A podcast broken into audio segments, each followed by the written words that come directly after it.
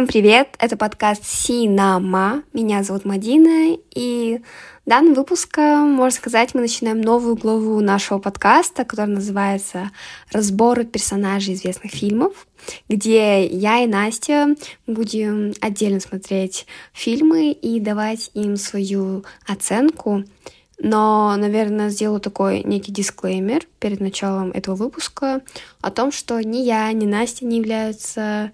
Мы не являемся профессиональными психологами или филмейкерами, но это наш подкаст, по этой причине мы имеем право высказывать свое мнение, так же, как и вы, поэтому а вы можете делиться своей оценкой или советовать нам посмотреть фильмы в нашей группе ВК, которая называется «Синама». Итак, на повестке дня у нас культовая история любви «Дневник памяти». Думаю, каждый из вас слышал или даже смотрел этот фильм. Поэтому этот разбор будет еще интереснее, ведь в данном кинопроизведении была проиллюстрирована, можно сказать, реально одна из культовых историй любви, на которой на данный момент строится множество фильмов, сериалов, про типичную любовь подростков. Однако в этом выпуске подкаста я осмелюсь опровергнуть многие мифы о том, что это идеальная любовь, то, что Ной и Элли, это главный герой данного фильма, были идеальной парой с идеальными отношениями. На самом деле это не так. Но хотела бы начать, как любитель киношной картинки, именно с нее. Мне очень понравилось, как режиссер искусно перемещал зрителей во времени. То есть э, действие происходит в нулевых и в сороковых годах.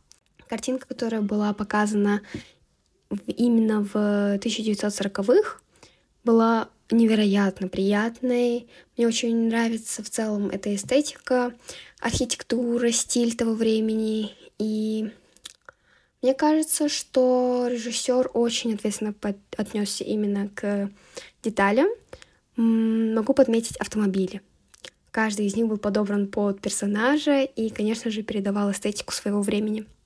Также хотела бы подметить контраст в цветах а, в нулевых и в сороковых годах когда Ной и Элли представлены нам в виде старичков, картинка фильма меняется и становится более темной, синей, так же, как и внутренние переживания главных героев. А когда режиссер иллюстрирует нам сороковые, то есть расцвет их молодости и любви, цвета невероятно приятные, яркие и подходят под вот эту заряженную энергию двух главных героев. Давайте же приступим к разбору главных персонажей и фигур данного фильма.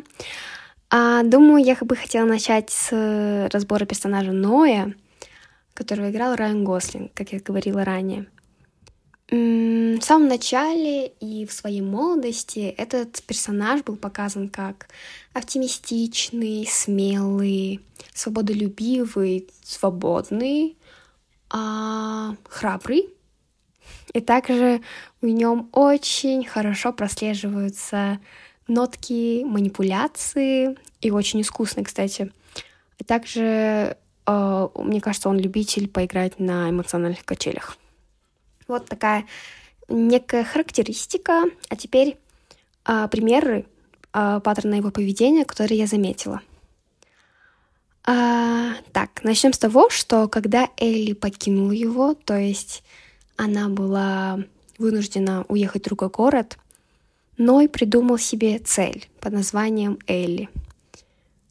После их летнего романа, мне кажется... И, а, кстати, самое главное, наверное, стоит заметить то, что а, после их расставания Ной ушел на войну, на фронт. И там он повидал очень много смертей, потерь, страшных событий. После войны ему было очень тяжело, и единственное, что заставляло его желать жить, это как раз-таки мысль об Элли, об ее возвращении, о ее возвращении. Ну, эх, так, у меня с русским все плохо. Переходим к ко второму главному герою этого фильма. Это Элли. Девушка, которая в самом начале, до знакомства с Ной, была показана как сдержанная девушка из аристократичной семьи, обеспеченной, а, уверенная в себе и в своей красоте, а, но со своим, конечно же, внутренним ребенком, как каждый человек. И я думаю, именно Ной своим свободолюбием раскрывал в ней вот эту вот искр, искру, вот это вот ребячество, детскую, не знаю, там, детское сумасшествие в главной героине. Именно такой контраст ощущений с другими людьми из ее высшего общества и с ним, такое простое, непринужденное общение, заставляло ее любить его и желать а, снова и снова видеть, снова и снова возвращаться. И вот так жить на этих немножко эмоциональных качелях, почему, объясню потом. А что бы еще хотела разобрать с Элли, это ее маму которая сыграла не последнюю роль в данном фильме. И режиссер очень интересно провернул и сделал такой некий плод-твист со сценарием, с повторением сценария мамы в жизни главной героини. То есть и перед Элли, и перед ее мамой стоял выбор между э, деньгами и любовью. Ну, в фильме это было проиллюстрировано, проис, про, проиллюстрировано именно так. То есть э, выбирай или деньги, или любовь. Давайте же обсудим отношения между Ноем и Элли. Ну, как сказать, даже их первая встреча и знакомство, оно было а, некой манипуляцией со стороны Ноя. То есть вроде бы он там рисковал своей жизнью для того, чтобы она согласилась с ним встретиться. Это все хоть и мило и кажется вау, он готов ради нее умереть. На самом деле это типичная манипуляция, и это не очень хорошо. И, к сожалению, на протяжении оставшейся части фильма Ной продолжал так играть. Мне кажется, то, что его поведении нельзя прочитать то, что он действительно любит и уважает мнение своей любимой. То есть, когда она к нему вернулась, и очень, знаете, была не уверена в, своей, в своем выборе между Лоном и Ноем, он ее прям, на нее прям очень сильно давил, говорил, выбирай быстрее, я уже не могу ждать, все, уходи к нему. То есть она еще не сказала свой окончательный выбор, а он уже сделал этот выбор за нее и сказал, а, ну все, деньги для тебя важнее, уходи отсюда. А, мне кажется то, что Ной остался ребенком. А в начале фильма им был, было примерно 18-17 лет, а в середине фильма 27. То есть при их повторной встрече они уже были взрослыми людьми. И мне кажется, что Ной вел себя по-детски. Вот прям по-детски. Элли в свое время, а, она тоже была своего рода абьюзером, который, наоборот, любил эти эмоциональные качели и, безусловно, поддерживал их. То есть нельзя сказать то, что только Ной играл с ней.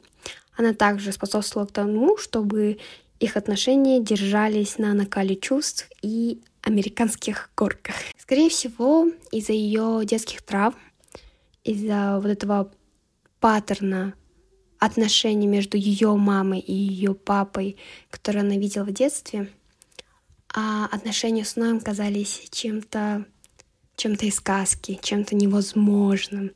Поэтому так хотелось постоянно вернуться, ощутить это снова. Третий персонаж, о котором я хотела бы поговорить, и, наверное, мой самый-самый любимый в этом фильме, это Лон. Новый молодой человек, жених э, Элли, который появился в ее жизни после переезда в другой город, то есть после расставания с Ноем. Он очень уважал Элли, ее выбор, то есть, возможно, вот многие говорят, что он ее не любил, раз так быстро отпустил.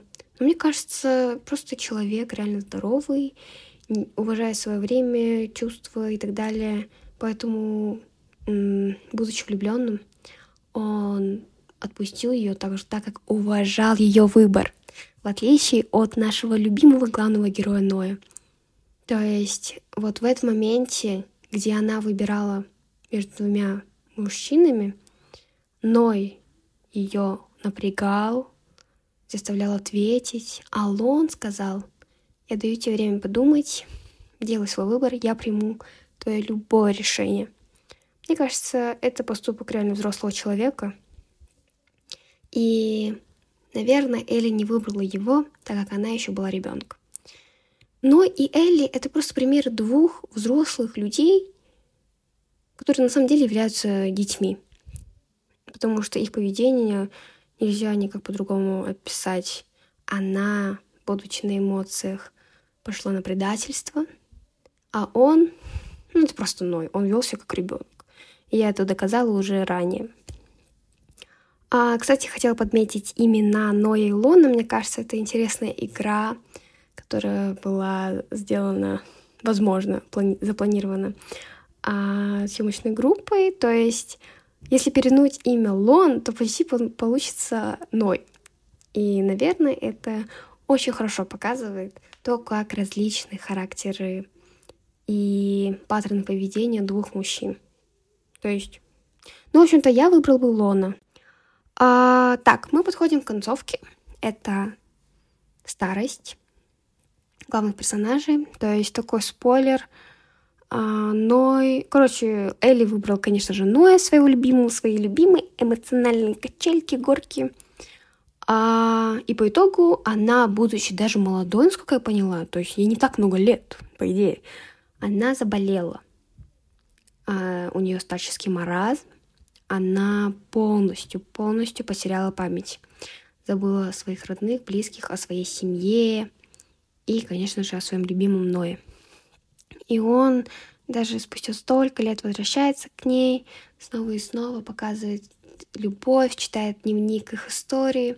Это все невероятно мило, и, если честно, мне очень нравится Ной в старости, а, то есть его именно поведение. Однако это все равно очень сильно попахивает обсессией и созависимостью, так как он не может отпустить и, можно сказать, даже травмирует нервную систему главной героини тем, что резко возвращает ее в реальность, и она также забывает. То есть какие-то, знаешь, знаете, бесчетные попытки сделать то, что невозможно.